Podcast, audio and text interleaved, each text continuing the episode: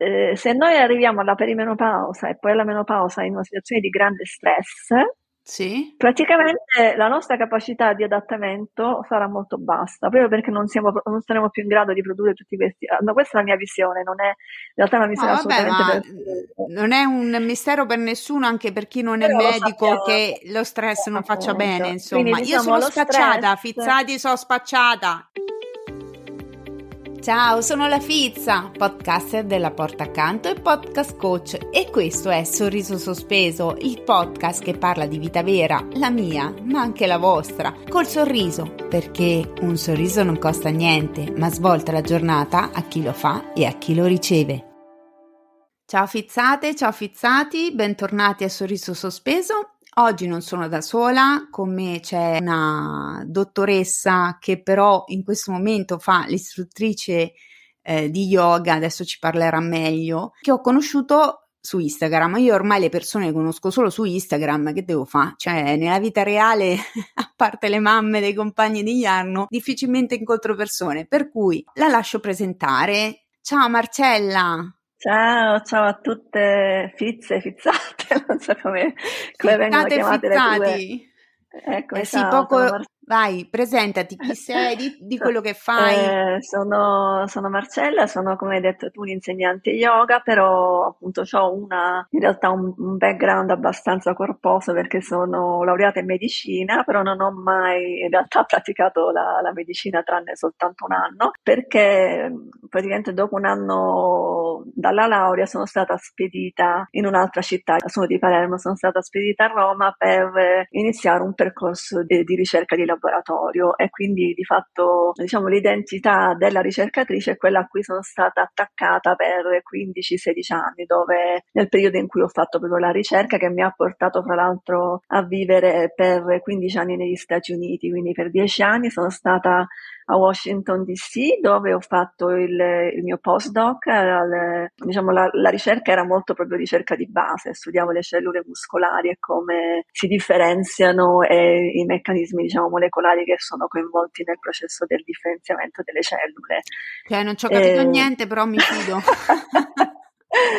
e poi eh, e quindi ho fatto questo periodo di 15 anni diciamo, di ricerca di base e poi diciamo, sono entrata in, in, un certo senso in crisi, sì. eh, diciamo, sia, un, sia, in crisi diciamo, da un punto di vista proprio di che cosa voglio fare nella vita, ma anche non stavo bene, cioè le, il, gli ultimi periodi della ricerca mi è stata diagnosticata una, un'ansia generalizzata, per cui proprio è, è stato un periodo molto difficile della mia vita, fra l'altro avevo anche i bambini piccoli, quindi da là ci siamo trasferiti da Washington DC, diciamo la vita è stata molto generosa con me, secondo me mi ha dato la possibilità di cambiare, io da sola non l'avrei mai fatto e invece la vita mi ha dato questa possibilità perché mio marito ha trovato una posizione a San Diego e quindi okay. ho vissuto questo periodo, questi cinque anni bellissimi della mia vita in cui diciamo per motivi sia personali ma anche diciamo di visto eccetera eh, non potevo lavorare perché non avevo il visto adeguato e quindi diciamo mi sono potuta dedicare diciamo a me stessa per la prima volta nella mia vita no? Quindi, eh, ed è stato diciamo in California che è proprio la terra dello yoga che ho conosciuto lo yoga per la prima volta ah. e, ehm, e, ho deciso di iniziare questo percorso di studio de, dello yoga quindi per, per diventare insegnante di yoga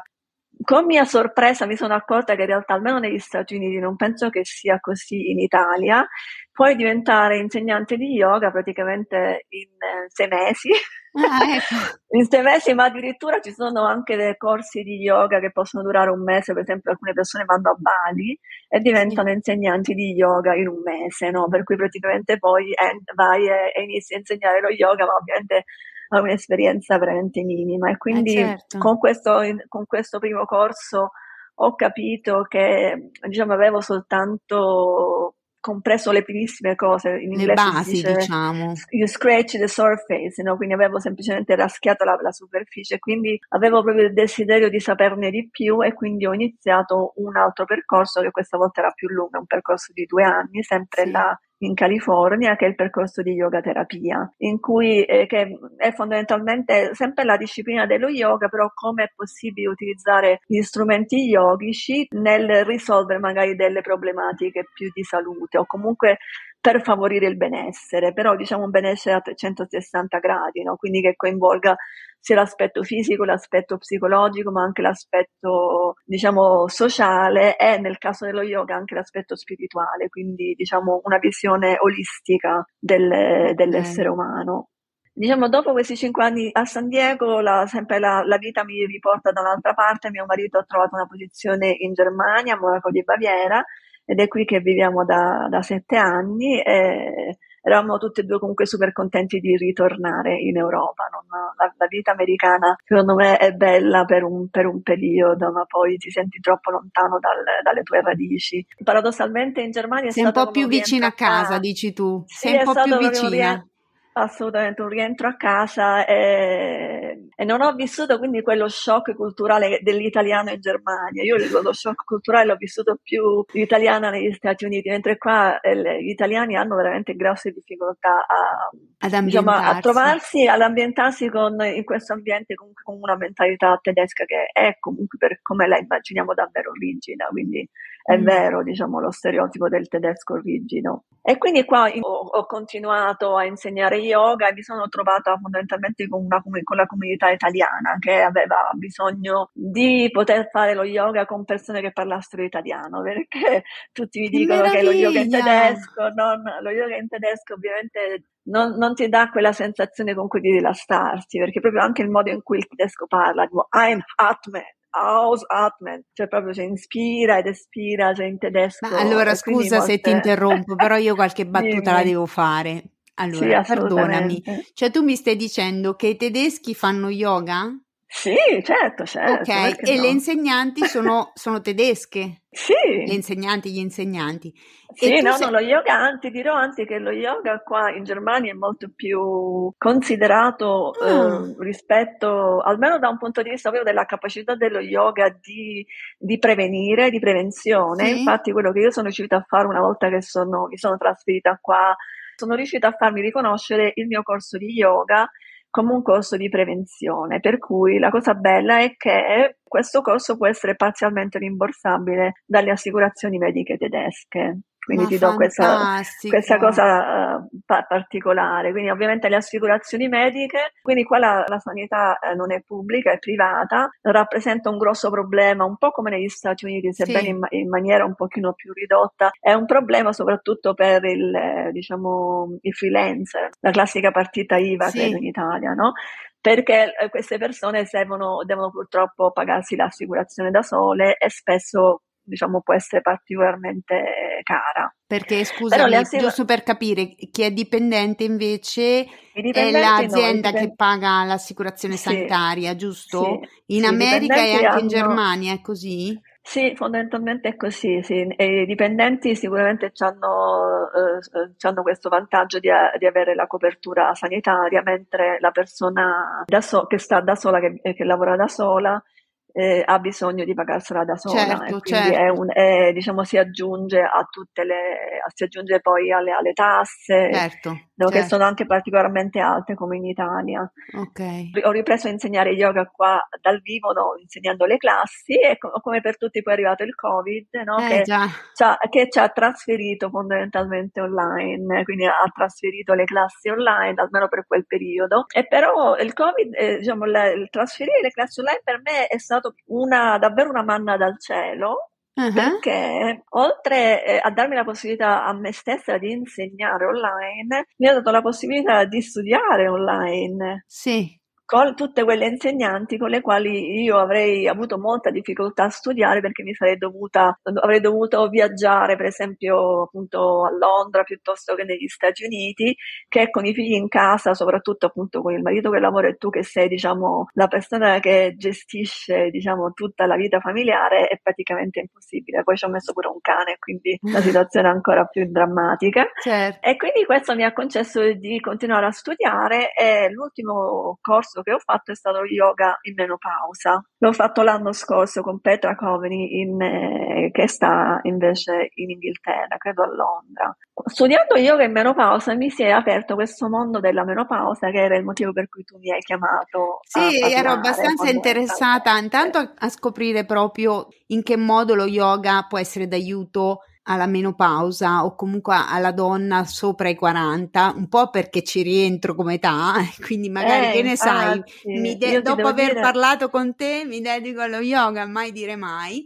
E poi io perché... sono, diciamo, io sono bias, cioè diciamo ovviamente non, non, non sono neutrale nella mia idea, però Secondo me, se lo yoga può essere un modo per diciamo, perdere del tempo, se vogliamo comunque rilassarsi o so, passare delle ore con le amiche, come uno lo vuole pensare, secondo me dopo i 40 anni per la donna, secondo me diventa una necessità. Cioè, sono proprio così brutale. Nel eh senso no, ma tu devi è, essere brutale, cioè devi esprimere la tua opinione. È, è, è, quasi imperativo e lo è per, per mille motivi. Diciamo, io quando ho fatto questo corso in realtà sono, ero già in menopausa, sono entrata in menopausa un paio d'anni fa e devo dire senza grosse difficoltà, quindi quasi non me ne sono accorta, nel senso, cioè, ah ok, le prestazioni non arrivano, va bene. Non mi sono posta proprio il problema, cioè non avevo nessun tipo di visione negativa negativa di quello che sarebbe potuto essere, non avevo pregiudizi, non avevo niente, no, proprio non, non mi ero posta proprio il problema della menopausa. Sì.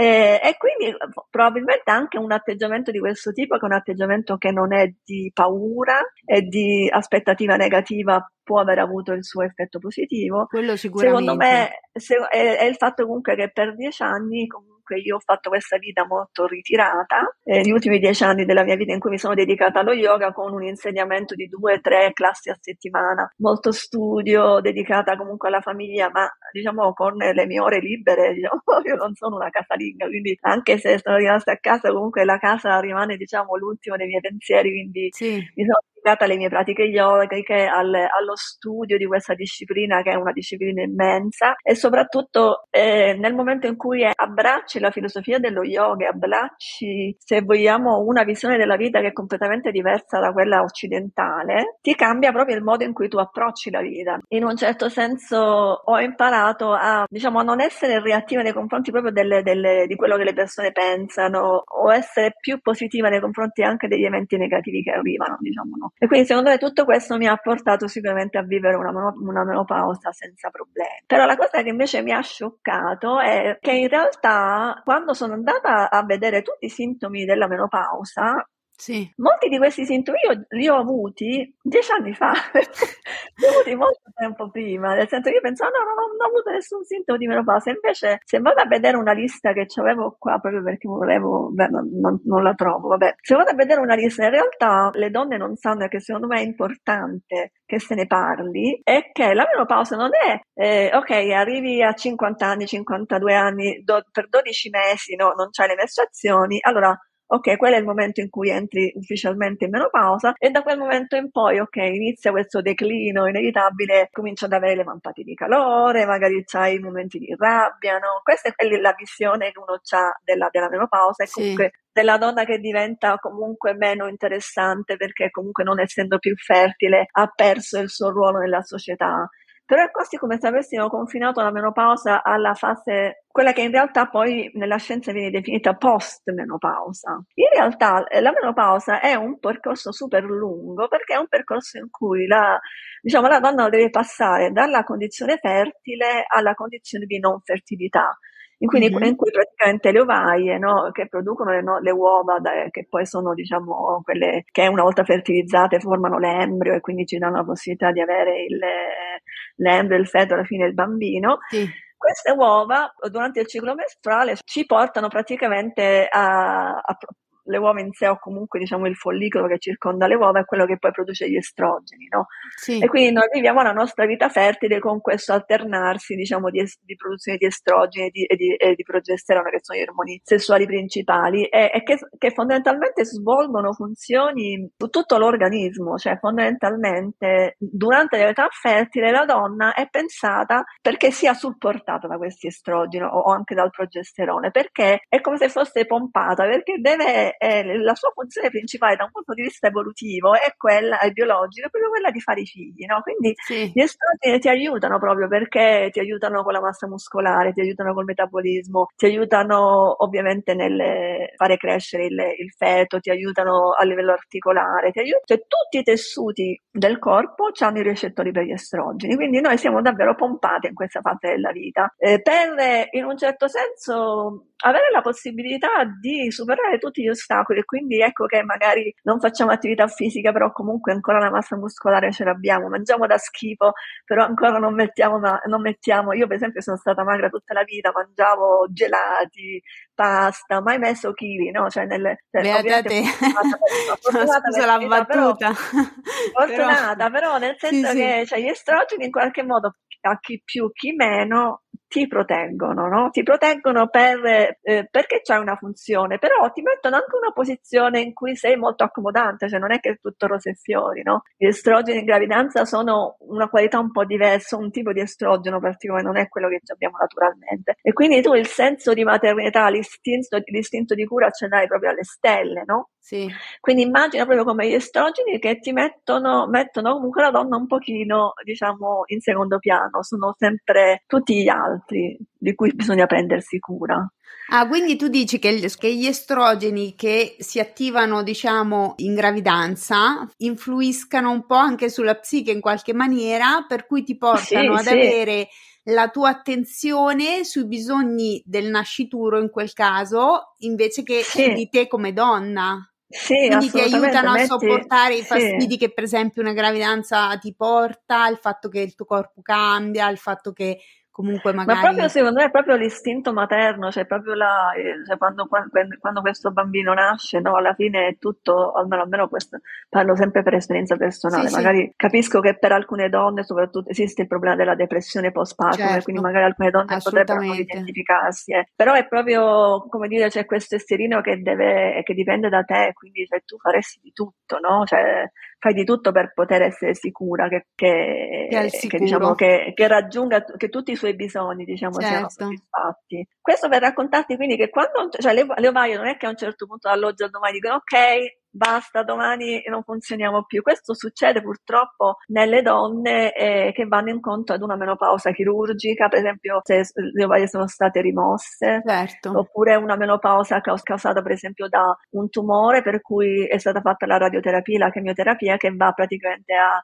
eh, inficiare la funzione delle ovaie. Purtroppo queste donne ecco, si trovano dall'oggi al domani piombate nella menopausa, quindi con vampate di calore pazzesche, magari problemi di tipo psicologico, dolori muscolari, articolari, quindi queste veramente sono situazioni drammatiche. Certo. Nella situazione invece in cui, della situazione della donna diciamo che ha la fortuna di entrare in una menopausa graduale, che è quello che dovrebbe succedere, le ovaie cominciano a smettere di funzionare piano piano. E quindi questo è il periodo che precede diciamo quella che viene chiamata la menopausa, cioè il momento in cui proprio smettono, e questo è il periodo della perimenopausa. Ok. E la perimenopausa, quindi spesso viene detta premenopausa. Io sono, cioè, nella precisione in realtà la premenopausa è tutto il periodo che precede, okay. quindi il periodo dell'età fertile. Poi si entra in perimenopausa quando praticamente le ovaie cominciano a, a fare un pochino delle bizze, no? Eh già, sto bene.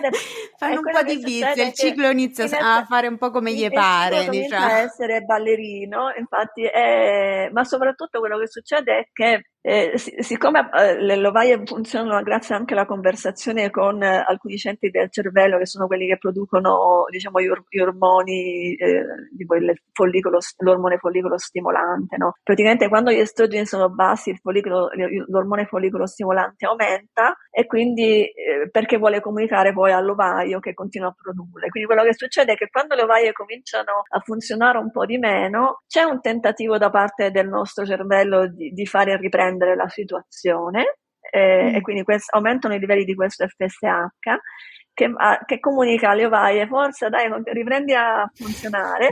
e quindi quello che succede è che certe volte magari le ovaie, eh, c'hai questa situazione in cui magari c'è più di un ovulo che viene, eh, viene, liberato e quello che succede è che gli estrogeni possono andare alle stelle. Quindi paradossalmente durante le prime fasi della perimenopausa non abbiamo bassi estrogeni, abbiamo estrogeni alti Okay. E, e, poi gli estrogeni possono magari poi nel ciclo dopo ripiombare e quindi queste fluttuazioni ormonali che possono cominciare a dare dei disturbi, spesso magari dei disturbi di tipo psicologico, ma anche disturbi, per esempio re- rendere la sindrome premestruale molto più intensa eh, e magari fare, fare, sì che le mestruazioni siano molto intense, sono molto magari queste mestruazioni emorragiche, sì. quindi per alcune donne durante la prima fase della prima fase le, le mestruazioni sono, sono emorragiche. Però quindi questa fase iniziale della perimenopausa si accompagna non soltanto ai sintomi questi legati proprio al ciclo, sì. ma si accompagna a tutta una serie di altri disturbi che spesso, e qua io vedo la problematica, non vengono associati alla perimenopausa, per cui abbiamo tutta una serie di problematiche psicologiche che possono, essere, che possono andare dal, dall'ansia, diciamo, quindi persone che non sono mai state ansiose, anche persone che sono particolarmente, eh, che, so, che, che, che, sono state forti nel, nel, capaci di affrontare tutto a un certo Oppure punto. di sé che improvvisamente diventano paurose. Eh, a un certo punto diventano paurose, la, la, la, cosa tipica per esempio è che non eh, hanno paura di andare in macchina, persone che, hanno, che hanno, non hanno avuto mai nessuna difficoltà hanno difficoltà a guidare da sole. E questi sono gli estrogeni mai... che fanno questa cosa? questi sono sì, questi cambiamenti ormon- ormonali, non gli estrogeni, proprio le, lo, lo Il cambiamento ormonale. Che, no, sì, sai perché, scusa se ti interrompo, mi hai ricordato quando io sono rimasta incinta. È arrivato subito mio figlio, cioè nel senso nel momento in cui noi abbiamo deciso che avremmo provato ad avere un bambino, e il mese dopo ero incinta, ok? Bene. Mio marito ridendo diceva tanto sei incinta, tanto sei incinta. E io avevo paura invece di non esserlo, nel senso che lui ci rimanesse male. Io lo davo per scontato che può non arrivare subito, no? Quindi non è che ci rimanevo male per quello, era più il oddio, porino, lui dice che sono rimasta incinta, poi se non è vero.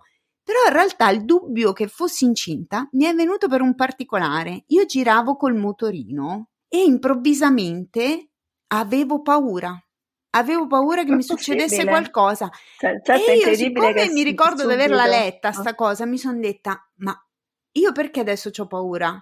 Non ci ho mai avuto paura, cioè nel senso, era anni che andavo col motorino tranquilla. Perché adesso mi è scattata questa paura quasi irrazionale? Ho detto, sta a vedere che c'ha ragione marito, che sono rimasta incinta. Infatti ero incinta. Quando gli ormoni cambiano, c'è anche una percezione, diciamo, da parte del nostro sistema che qualcosa sta cambiando e quindi il sistema nervoso entra in una sorta di stato di allerta. Eh Questo potrebbe essere anche una, sì. una spiegazione. Perché, e quindi quello che succede è quindi che que- le donne in questa fase della perimenopausa, che, che può durare da 2 fino a 10 anni, praticamente piano piano cambiano, cambiano. A un certo punto quello che io spesso sento dire che il ricordo era anche la mia percezione è che ti ritrovi a, a non riconoscerti più, ti sembra di non essere più la persona che eri prima.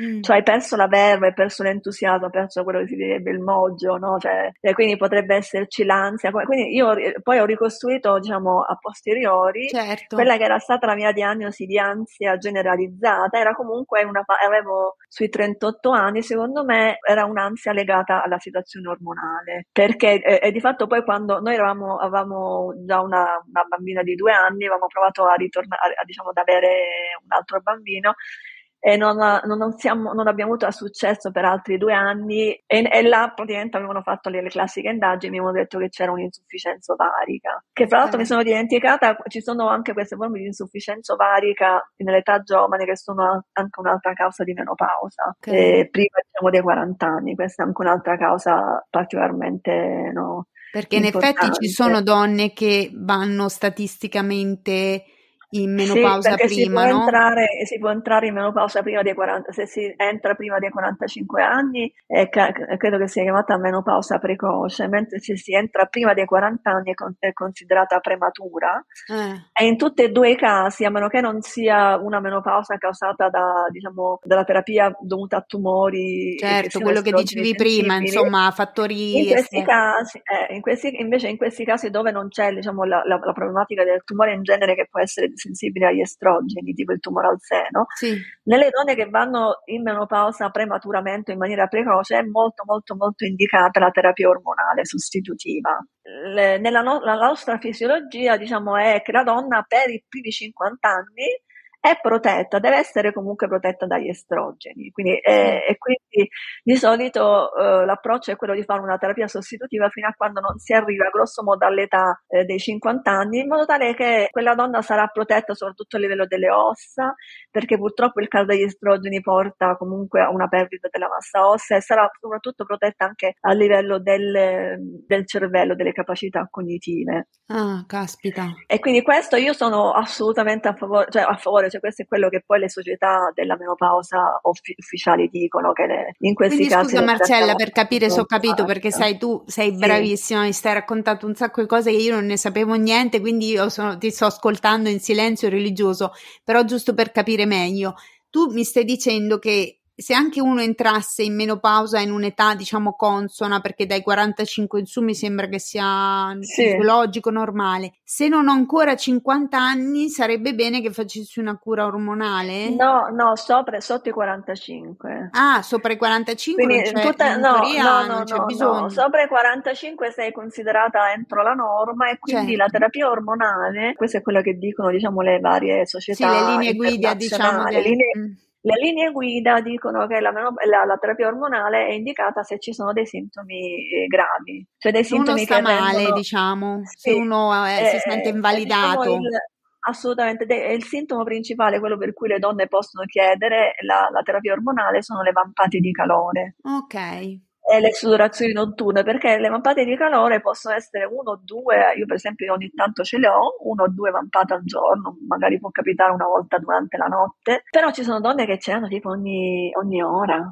tipo due, tre, quattro, cioè è, vera- è, veramente invalidante, quindi certo. eh, perché non ha provato la vampata è veramente un'esperienza incredibile, perché arriva questa, è, è come se ci si accendesse un fuoco dall'interno, è proprio stranissima, un poco dall'interno, io, io, secondo me la mia è una vampata mai, la mia, la mia è una, una vampata moderata, ci si accende questo fuoco dall'interno e dal, almeno nel mio caso sale e a me mi si ferma diciamo a livello del collo, però per alcune persone invece sale a livello del viso, quindi sei sì, praticamente diventi certo. rossa, praticamente le, le, la vampata è causata dal, dal, dal, fatto che il centro della termoregolazione è un po' sballato, per cui pensa che ci sia più caldo di quello che c'è e quindi manda il sangue verso la periferia in modo tale da liberare il calore. Quindi per questo noi sentiamo questo grande calore e poi dopo c'è la sudorazione che ti aiutano a liberarti di questo calore. Quindi immagina una donna che soprattutto magari è la manager, no? che, sta nel, che sta facendo la conversazione, sta facendo il talk no? e si trova praticamente con questa lampada che ti arriva fino al, al, al viso, diventi rossa. Cioè, comunque è un calore che praticamente ti devi, strapp- ti devi strappare i vestiti, ti dico veramente, cioè non puoi stare.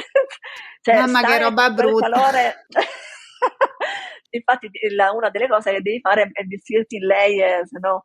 cercare di poter avere la possibilità di, mu- di muovere i vari strati. Di vestiti no? larga, dici? Vestiti no, di layers, scusa, no, layers come strati, nel senso, cioè la possibilità di togliere Ah, a cipolla si dice in Italia, cipolla, cioè nel senso ecco. che ti puoi ecco. spogliare, non tipo il maglione dell'ana e basta, sì, che sotto non c'è niente. perché non... Sì e quindi per alcune donne le vampate possono essere davvero troppo, cioè veramente proprio invalidanti e, e quindi questo è assolutamente uno dei sintomi per i quali la terapia ormonale è indicata. Sì. La terapia ormonale che, viene detta, che prima veniva detta tor- terapia ormonale istitutiva, questa mm-hmm. TOS, si chiama in Italia, e che oggi invece viene chiamata terapia ormonale della menopausa che è, un, è, secondo me è un cambiamento che ci vuole, invece sento che molta gente ancora la chiama TOS, mm. perché è proprio un cambiamento uh, è il significato che vuoi dire, no? nel senso che gli ormoni, qua parliamo proprio del Ma no, hai ragione, io penso di aver capito, tu eh. vuoi dire che, il, cioè, perché il linguaggio è importante, ok? Linguaggio allora importante. io che sono ignorante, se sento Dimmi. terapia ormonale sostitutiva,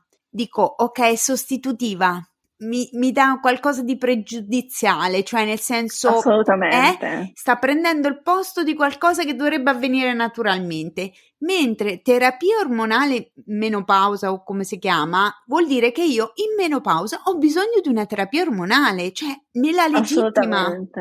Vedi il potere è, quel, è, proprio, è, proprio, l'importanza delle parole, perché la terapia sostitutiva ti dice che praticamente sei in uno stato di deficienza ormonale per la quale serve una sostituzione. Questa è purtroppo una narrativa che nei social media io vedo tantissimo nei, in, negli ambienti anglosassoni. Secondo me ancora non è arrivata, in, non è arrivata molto in Italia questo tipo di narrativa, mm-hmm. perché in, soprattutto in Inghilterra eh, stanno, hanno cercato di spingere molto proprio la, la, gli ormoni, proprio la terapia ormonale, quindi sì. c'è molto proprio la, l'idea proprio della, del big pharma eh, che ti propone questi ormoni. L'idea alla base è che eh, la menopausa è una, una deficienza ormonale.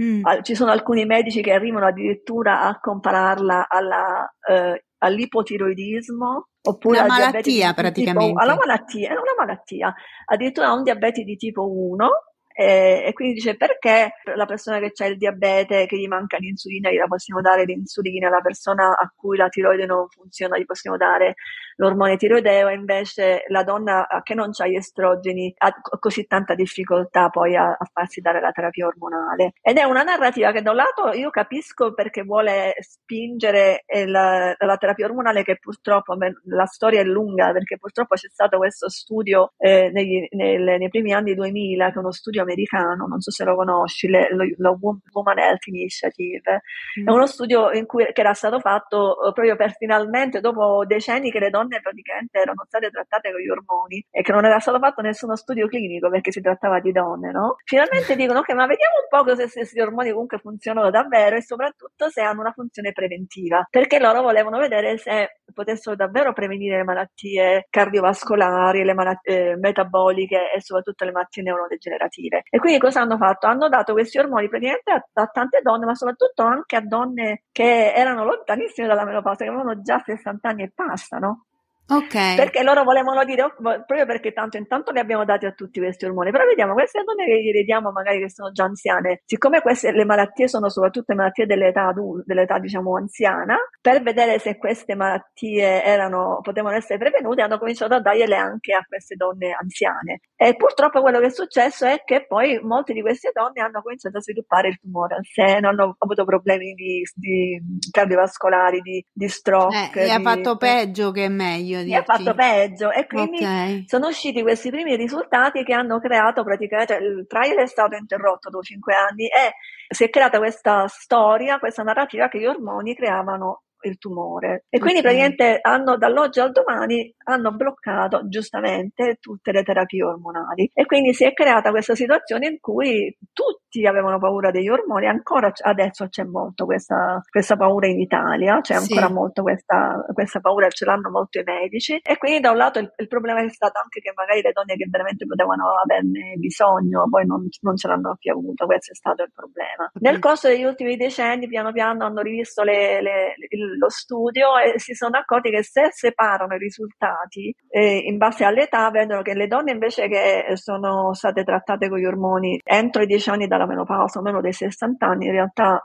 hanno tratto beneficio e non hanno... Hanno tratto più beneficio, o comunque il rischio è veramente minimo, c'è un rischio, ovviamente a meno che non c'hai la tua storia personale di tumori, non c'hai una storia personale di malattie cardiovascolari, non so se c'hai avuto uno, un, come si chiamano gli stroke, nel, un ictus, no? se c'hai avuto pro- problemi, ovviamente eh, ci sono tutta una serie di controindicazioni. Però eh, immagino che sia un po' come, scusami Marcella, immagino che sia un po' come la pillola eh, anticoncezionale che quando vai dal dottore, in base a come stai tu, alle tue analisi, alla tua storia familiare, sì. decide se è il caso che te la possa no. prescrivere oppure no. Io dico, Immagina che è la stessa lo... cosa, è la stessa cosa, eh. considera comunque che la terapia eh, ormonale della menopausa, chiamiamola così, è proprio perché è una terapia che va, vuole andare in, a, a, ridurre i sintomi e non è una terapia sostitutiva, ah, i dosaggi sono molto molto più bassi della pillola. Per dire che ci deve essere una valutazione, non è che vai al banco della farmacia e ti fai dagli ormoni. Assolutamente, infatti eh, ci sono le linee guida proprio per questo, proprio per, eh, per dare indicazioni ai, ai medici. E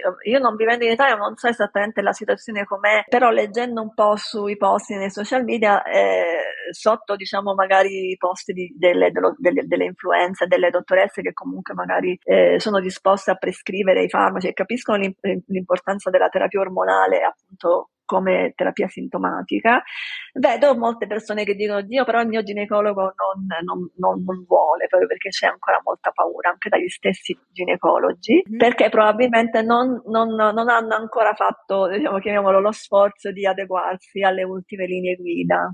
Sì, e poi adesso faccio una domanda provocatoria, Marcella, su questo. Sì. E che influenza ha sulla non prescrizione di questa cosa il fatto che c'è questa narrazione da tutta la vita che la donna in fondo è giusto che soffra, partorirai con dolore, le mestruazioni dolorose sono normali, il dolore eh, della donna eh, è sempre sminuito. Io la butto lì, un po' di polemichina la devo fare. Mi dispiace, sì, no, ma no, c'è un no, po' il dente avvelenato. No, probabilmente, è, probabilmente anche quello il, Cioè, quello che vedo fondamentalmente è che diciamo, il discorso della menopausa è, è, è, talmente complicato e anche estremamente, estremamente interessante per me perché poi ti apre mille porte. Certo. Perché ti rivela, ti fa vedere proprio come la donna nella nostra società, al di là di, o al di sopra dei 50 anni, diventa, diciamo, quando dici con invisibile, cioè diventa invisibile nel senso che è meno importante, c'è poco da fare. Non è studiata, cioè praticamente da un punto di vista della ricerca scientifica c'è tantissimo sulla fertilità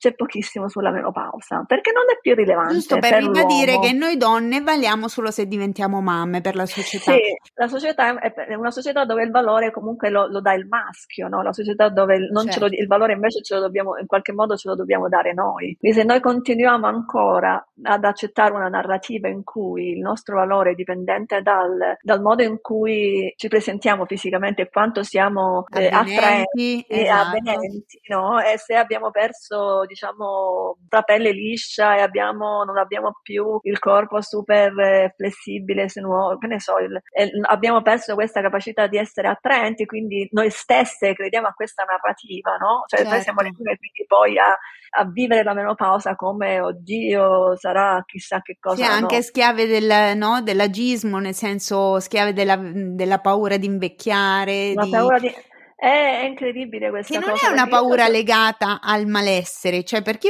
la paura legata al invecchio, quindi mi potrebbero venire una serie di malattie, no?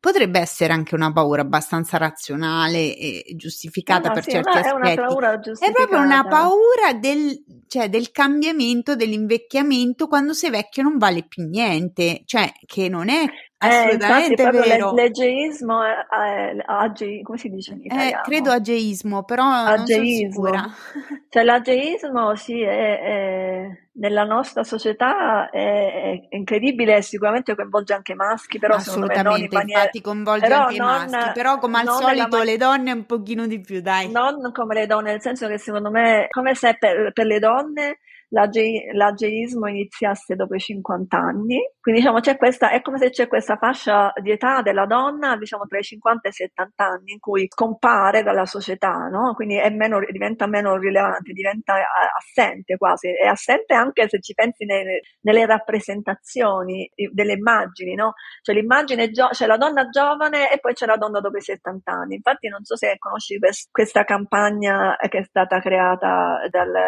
questo gruppo che si chiama Ageism is Never in Style. La conosci? No, non lo conosco. E la campagna che hanno fatto è I, I Look My Age. Nel, nel, praticamente ogni donna, io ci ho partecipato anche, ho la mia immagine, ogni donna praticamente fa vedere com'è e, e dice io questa è la mia età, nel senso che cioè, c'è questa idea che eh, uno deve sempre sembrare più giovane, no? E invece no, io, io, dimostro esattamente la mia età e quindi non voglio sembrare più giovane, ma soprattutto creiamo una, una gamma di immagini di donne che tra i 50 e i 70 anni hanno, possono mostrarsi nella, nella maniera diciamo più varia possibile, ma che non sono comunque le settantenni, ottantenni che magari sono pienissime di rughe, capelli completamente bianchi, no? C'è questa via di mezzo che è come se venisse certo. a mancare. No, ma mi hai fatto riflettere che... anche su una cosa, che effettivamente le nonne, tipo nei film, faccio esempio, no? Ci sono in Italia tantissime nonne hanno 60 anni per dire. Nei film le nonne hanno tutte 80, 90 anni, cioè sono proprio anziane. Cioè la nonna sì. mezza giovane non la vedi praticamente non mai. Non, es- non, esiste questa via di mezzo. Ed è, è, è interessante perché noi comunque abbiamo introiettato no, questa idea, no? per cui io stessa, devo confessare, vado a vedere i film su Netflix e voglio per esempio fare una serata tranquilla che mi voglio rilassare. A me sì. piace vedermi film dei teenager. Hai ragione, ma quelli perché voglio, piacciono a tutti ormai. Non voglio, però, come, però poi ho e ho detto perché voglio vedere la storia d'amore della giovane e non mi interessa la storia d'amore della sessantenne. Perché non Prova. sono abituata. Eh, sì, no, perché non, non ne parla nessuno, per esempio, dell'amore a 60 anni. A vederla, cioè. eh, ma perché? Ma perché? Eh, perché non sono abituata a vederla rappresentata, quella, sì. quello è il problema. E quindi invece tra i 50 e i 70 anni l'uomo è, è proprio è invece al suo massimo, al suo splendore. Questa è una cosa che mi fa venire eh sì, è morire, Sean no? Connery, sì, Clooney, eh, il capello bianco sei diventato super attraente, sei, hai raggiunto l'apice del tuo successo, hai raggiunto l'apice della, della tua mascolinità, della tua virilità. Saggezza, il fascino, no? Cioè, cioè giusto, invece la donna è in declino. quindi, insomma, del maschio Però io lo vedo che sta cambiando, cioè diciamo sì, c'è questa onda di cambiamento me. e quindi eh, io lo dico a mia figlia, mia figlia per esempio non, vede, non, si vede anche da questa luce, ma io ormai ho lasciato i miei capelli grigi crescere. Sì. In questa luce non si vede, però io sono diciamo, diciamo brizzolata. E mia figlia, proprio che è una teenager, lei ha 18 anni, non, non mi può vedere. Proprio Mamma, ogni due minuti, colora, colorati i capelli, non mi piace vederti che non sei giovane, che non sembri giovane. Ecco, cioè, eh, è, è, vittima di questa cultura qua, insomma.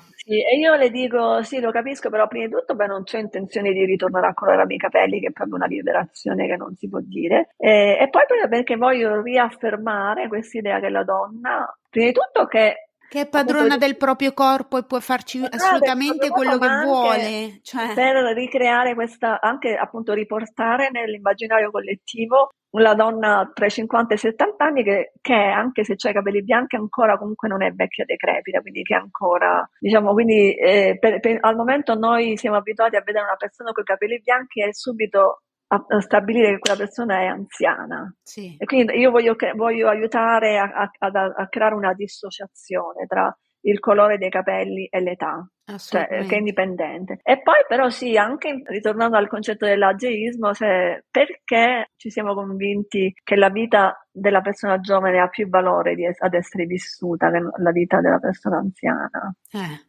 Infatti. Que- avevo sentito l'altra volta un podcast di una, raga- una, una signora, diceva che questa, questa, separazione è avvenuta nel periodo del dopoguerra, almeno lei diceva così, quando c'è stato bisogno di dare molto lavoro alle persone giovani e quindi si è, si è introdotto il concetto del, del, pensionamento, per cui da là eh, le persone anziane poi a un certo punto hanno cominciato a perdere valore per la società perché sono persone che non fanno più niente, perché invece prima le persone anziane erano proprio valutate come diciamo fonte di saggezza, fonte diciamo anche la, eh, può darsi che questo è un aspetto che bisognerebbe andare a studiare. Assolutamente, sì, noi siamo partiti dallo yoga, eh, menopausa, sì, eh, ageismo. Sono, sicura, sono sicura, che c'è un aspetto, perché io se, se ci pensi, cioè, il giovane perché pensa di avere più valore? Perché ha più, più vita davanti, io immagino così, tu ti senti che perché c'hai energia, perché c'hai voglia di vivere, soprattutto perché c'hai una prospettiva davanti illimitata. Però Marcella, posso dire, io non so quanto il giovane si senta che ha più valore, secondo me siamo più noi adulti che diamo più valore ai giovani, cioè alla vita del giovane rispetto darsi, agli anziani, nel senso che più noi cresciamo, più noi invecchiamo e più iniziamo a darci meno valore a noi stessi. Cioè la narrazione con cui noi parliamo, fai anni, eh ormai io sono vecchio, magari c'hai 30 anni, eh, sì, però sì. io ormai sono vecchio. Oppure vogliamo parlare adesso, io sai che se posso fa, strappo sempre una risata, no? Ma quanti meme, quante battute abbiamo fatto la prima volta che iniziavano a chiamarci signora? Io ho coetanee che tuttora quando qualcuna si gira è una persona più giovane o un ragazzino, quello che è un bambino, si gira e giustamente la chiama signora perché spoiler, da 18 anni in poi, nel momento in cui sei adulta, sei una signora in teoria. Però no, non l'accettiamo. Signora a me? Io mi sento una ragazzina, ma come ti permetti? Oh, ma mica ti ha detto brutta stronza, ti ha detto signora, eh, è una eh forma sì, di rispetto, infatti. non sa come chiamarti. Volevo finire il discorso sì, che ho iniziato vai. all'inizio, che sembra che non so come che non crono, l'ho finito, che dicevo che durante la perimenopausa, durante l'età fertile, noi abbiamo l'estrogeno che diciamo ci, sì. eh, ci pompa, no? E poi naturalmente durante la perimenopausa, piano piano, piano piano, sei in una situazione in cui ci sono meno estrogeni, mm-hmm. però noi che non ce ne sono completamente, nel senso che in realtà noi continuiamo a produrre estrogeni, lo produciamo soprattutto attraverso le ghiandole surrenali e poi li produciamo su tutto il corpo a livello periferico, però li produciamo da un precursore eh, sì. che viene prodotto dalle ghiandole surrenali che si chiama DEA, che è DHEA. È una specie di, di, bilanciamento con il cortisolo, che è l'ormone dello stress. Quindi, sì. praticamente, questo per dire che eh, se noi arriviamo alla perimenopausa e poi alla menopausa in una situazione di grande stress, sì. praticamente la nostra capacità di adattamento sarà molto bassa, proprio perché non, siamo, non saremo più in grado di produrre tutti questi. No, questa è la mia visione, non è in realtà una visione no, vabbè, assolutamente per... Non è un mistero per nessuno, anche per chi non Però è medico, che lo stress non faccia bene. Insomma, Quindi, diciamo, io sono spacciata, stress... Fizzati sono spacciata, io sono rovinata, io qua Quindi, bisogna che inizio a fare yoga subito. Siamo più siamo stressate, c'è poco da fare, più ci dobbiamo aspettare che la nostra perimenopausa e magari anche la menopausa non, non andranno molto bene. Poi ovviamente c'è anche un aspetto comunque di, di, genetica, se tua mamma non ha avuto problemi è molto probabile che anche tu non ne avrai. L'esperienza certo, è talmente poi ogni persona è a sé ovviamente. È impossibile pre- prevederla. Però se si vuole fare qualcosa per muoversi nella direzione di prendersi cura di sé ed essere sicuri di attraversare questa fase nel miglior modo possibile, lo stress è la prima cosa che uno deve guardare e quindi qua entra in gioco lo yoga perché lo mm-hmm. yoga è, è, è comunque almeno un certo tipo di yoga, cioè lo yoga che diciamo, è finalizzato a regolare il sistema nervoso, il tipo di yoga che io insegno, sì. che ho chiamato da poco midlife yoga, che, che c'ha quindi una, da una parte, c'è una parte di questo yoga è finalizzato proprio a insegnarti gli strumenti per eh, imparare a regolare il sistema nervoso, che significa quindi imparare per esempio a rilassarsi quando sei in una situazione di grande stress, sì. ma, ma, vale anche al contrario, che certe volte invece sei molto, hai poca energia e lo, hai bisogno di qualcosa può, che ti attivi. Lo, yoga ti può anche attivare, quindi certo. diciamo eh, spesso uno lo pensa solo come rilassante, invece no. lo yoga proprio mo- aiuta a modulare il sistema nervoso e a migliorare proprio la resilienza, quindi la capacità di rispondere agli stress. Certo. Quindi è anche un momento che tu dedichi a te stessa e, e, e che ti dà la possibilità di eh, riconnetterti con il corpo che spesso molti di noi non eh, hanno perso questo contatto, no? Quindi rientri in contatto con il tuo corpo, di nuovo secondo me per, soltanto in un certo tipo di yoga, nello yoga tipo quello hot che tu vai veloce, tipo nelle, nelle stanze calde, fai queste, queste classi no? molto aerobiche, secondo me quello non è il tipo di yoga utile per la donna di questa età, perché rischi invece di, di stressare troppo il sistema, poi soprattutto se c'hai le pampate non se ne parla. Eh, ciao! Quindi deve essere, eh, quindi deve essere uno yoga che è finalizzato a aiutarti con il sistema nervoso. Però nello stesso tempo ovviamente lo yoga ti aiuta molto con l'aspetto della flessibilità, della mobilità, no? perché di nuovo gli estrogeni nelle, che sono nelle, per esempio a livello delle articolazioni, eh, a livello delle articolazioni e, delle, e dei muscoli facilitano, no? Eh, facilitano, la produzione del collagene, quindi le articolazioni sono molto più, siamo più agili se vogliamo. No? Durante la, la perimenopausa l'articolazione comincia a diventare un po' più rigida, certo. c'è il certo. rischio che cominciano ad esserci dei dolori, quindi è importante che, che le articolazioni vengano sempre mobilizzate ed è quella, una delle cose che lo yoga fa bene perché spesso ti fa muovere su tu, tutte le articolazioni, in una classe magari muovi quasi tutte le articolazioni, no? Quindi c'è questo aspetto diciamo di flessibilità c'è l'elemento poi, un elemento che può essere, che deve essere però aggiunto in maniera, eh, diciamo, attiva, che non tutte le classi di yoga hanno, che è quello di rafforzare la muscolatura e le ossa nel senso okay. che è possibile poi praticare uno yoga che magari anche con l'impiego di piccole resistenze, per esempio con piccoli pesi, le bande, o anche utilizzando proprio la forza di gravità e il proprio peso, sì. eh, lavori in maniera attenta proprio per andare a stimolare un pochino le ossa, perché eh, dopo la menopausa purtroppo c'è un declino fisiologico della massa ossea. Okay. Quindi se possiamo fare qualcosa per mantenere la massa ossea, lo dobbiamo fare. Lo yoga da solo non è sufficiente, comunque devi comunque dovresti iniziare anche a fare un pochino di esercizi di resistenza, per esempio con i pesi. Eh, se riesci a fare anche un po' così di plyometric, un po' di salti, eh, qualcosa per stimolare le ossa, mangiare okay. abbastanza calcio, tante tante cose. Quindi. E poi un'altra cosa che può fare molto lo yoga, sempre però un tipo di yoga, tipo quello che insegno io, ma che comunque cioè, devi trovare le persone giuste che vogliono occuparsi di tutta la, della donna in menopausa, e, e, per menopausa intendo diciamo dalla perimenopausa fino alla post-menopausa. Sì. La sua interezza, quindi ci sono anche le problematiche delle, diciamo, cognitive, perché spesso in questa fase della vita alcune donne hanno perdita di memoria, brain fog, possono essere proprio molto drammatiche queste, questi problemi cognitivi. Sono, tra, eh, sono, assolutamente transitori, nel senso che è una fase transitoria e poi eh, dopo la menopausa si recupera molto, quindi non, non bisogna preoccuparsi. Però in un certo senso è importante comunque continuare a stimolare le funzioni cognitive e si è visto che al di là della classica cosa che uno può immaginare, fai il rebus, no? leggi molto, eccetera, è possibile possibile stimolare la cognizione anche con le novità nel movimento. Cioè, quindi introducendo novità nel modo in cui ci si muove, introducendo anche eh, stimoli oculari, stimoli vestibolari, andiamo a stimolare il cervello. Lo possiamo fare all'interno di una classe di yoga. Quindi diciamo questa okay. classe di yoga diventa poten- potenzialmente uno strumento, diciamo, sia un diversivo ma anche potenzialmente uno strumento terapeutico, no? uno strumento di sostegno e di supporto per le donne in questa fase della vita. Che Beh, è molto interessante, guarda. Non, non, ne sapevo non praticamente nulla, però ecco, molto bello. Ma senti, ti faccio una domanda, cioè è accessibile a tutte? Cioè nel senso Assolutamente sì, sì perché uno si.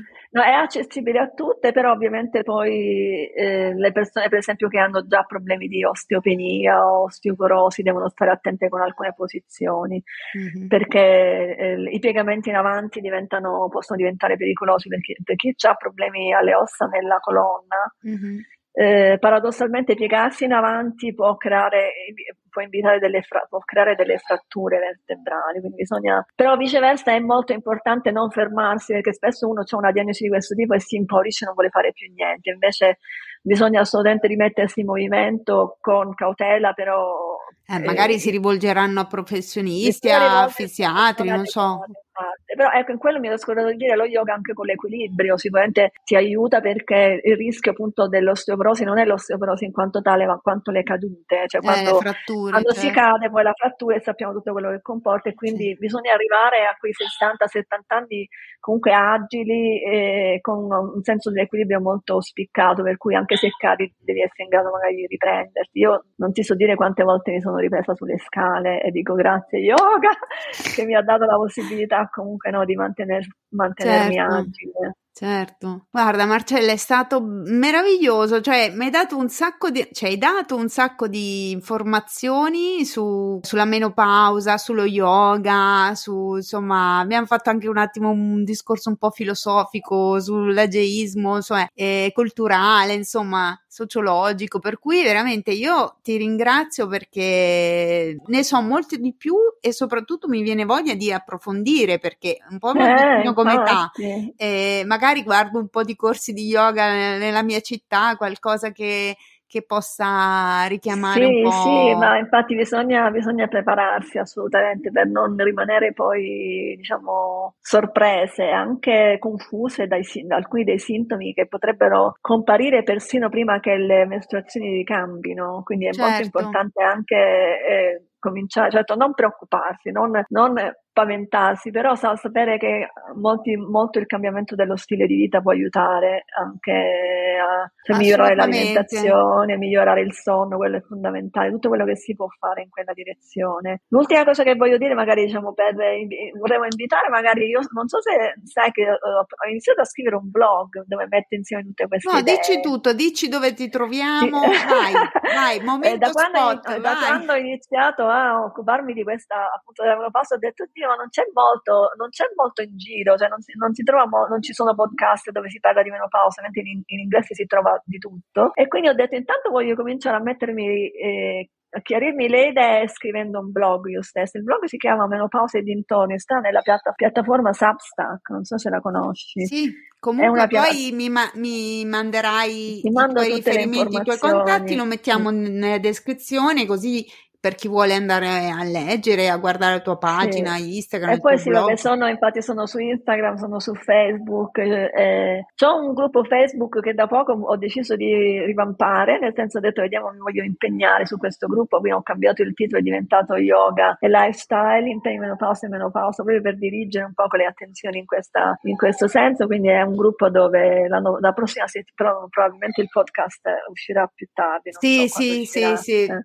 Eh, più avanti. Quindi questa cioè... non più avanti. Quindi, però, però vabbè, se, se andate a seguire le, le, sue pagine, infatti, almeno rimanete aggiornati anche sugli eventi che crei, che so che molti sono direttamente online, quindi sono Molti sono online, sì, sì, infatti la mia intenzione è quella di spostarmi quanto più possibile online, proprio per diventare un po' location independent. Senti, anche ma è il tuo cane? Per, è il tuo cane che, che, che, che si lamenta da un'ora, tipo? Sì, sì, lo senti? Okay. Sì, no, un po' si sente, no? Ma allora, i fizzati e le fizzate sono abituate a Smigol che fa delle incursioni, che è il mio, che è il mio gatto, per cui non è un problema. È giusto per capire che non è che vivi, non so, non stanno scannando un bambino e che c'è il cane che si sentiva trascurato. Ma adesso lascio andare la tua mamma, vai tranquillo. Come si chiama il cane? Si chiama Luna. Luna, adesso ritorna, eh, adesso te la lascio, ti coccola, ti porta a spasso, anche perché diciamolo, quando andate a spasso col cane potete ascoltare Sorriso Sospeso e anche altri podcast, ci mancherebbe altro. Ma ecco, soprattutto quindi, quello. Soprattutto, soprattutto in primis iniziate con Sorriso Sospeso, poi continuate con, con altri. Vuoi aggiungere qualcosa Marcella? Se no ci salutiamo. No, no, grazie, ti volevo ringraziare per darmi Grazie una piattaforma dove posso L'ho detto. eh, ma pensaci a farlo un podcast. Eh. Volendo ce n'è una, c'è una che ti può aiutare, una a caso, così, eh, non infatti, so se la conosci. Eh, la... eh, infatti avevo pensato un podcast sulla menopausa, mi piacerebbe molto, però non so se mi sembra di capire che è particolarmente impegnativo, cioè molto meno... Fare il podcast, dici? Mm.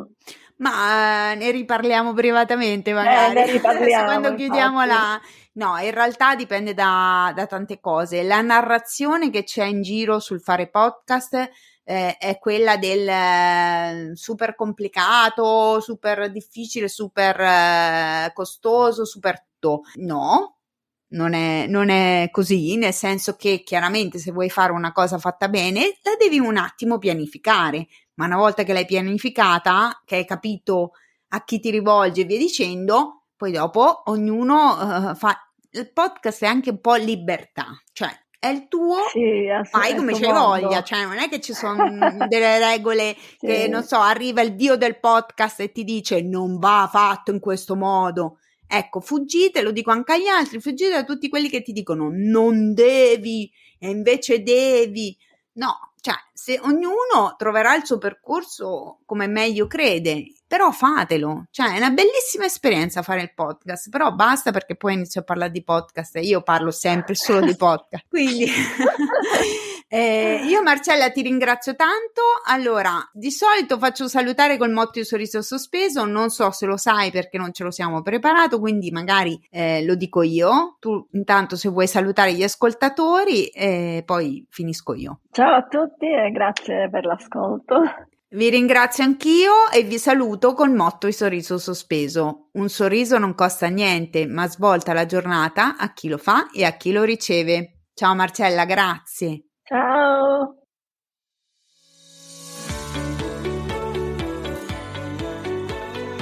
Ciao fissati e fissate, sono Marito, tanto ormai mi conoscete, no? Sono qui a ricordarvi che Sorriso Sospeso lo potete ascoltare su tutte le piattaforme podcast, Google Podcast, Apple Podcast, Spotify e anche su YouTube. La cosa importante è che lasciate mi piace, segui, campanelle, steline, giochi peccioli. Per lasciare un feedback e avere anche un contatto diretto con la Fizza potete andare sulla pagina Instagram La Fizza Podcaster o pagaci un caffè quella ragazza qua. Puoi farlo su Buy Me a Coffee, trovi tutto nella descrizione o come fanno quelli, quelli veri nella sinossi. Oh, ma che trebella, parla in italiano, mi ha sgridato l'altro giorno, ma mega la fomia. Osticane, me lo stavo dimenticando, la cosa più importante. Ti piace parlare da solo? Fai un podcast? Non sai come fare? Contatta la Mari, anche detta la Fizza Podcaster. Lei ti insegna, ti, ti spiega, ti aiuta, così fai il tuo podcast. Dai che la tengo la vinta e la bisogna di scambiata. A me servono i Lego. A me servono i Lego, a me servono i Lego. Dai, voglio i Lego.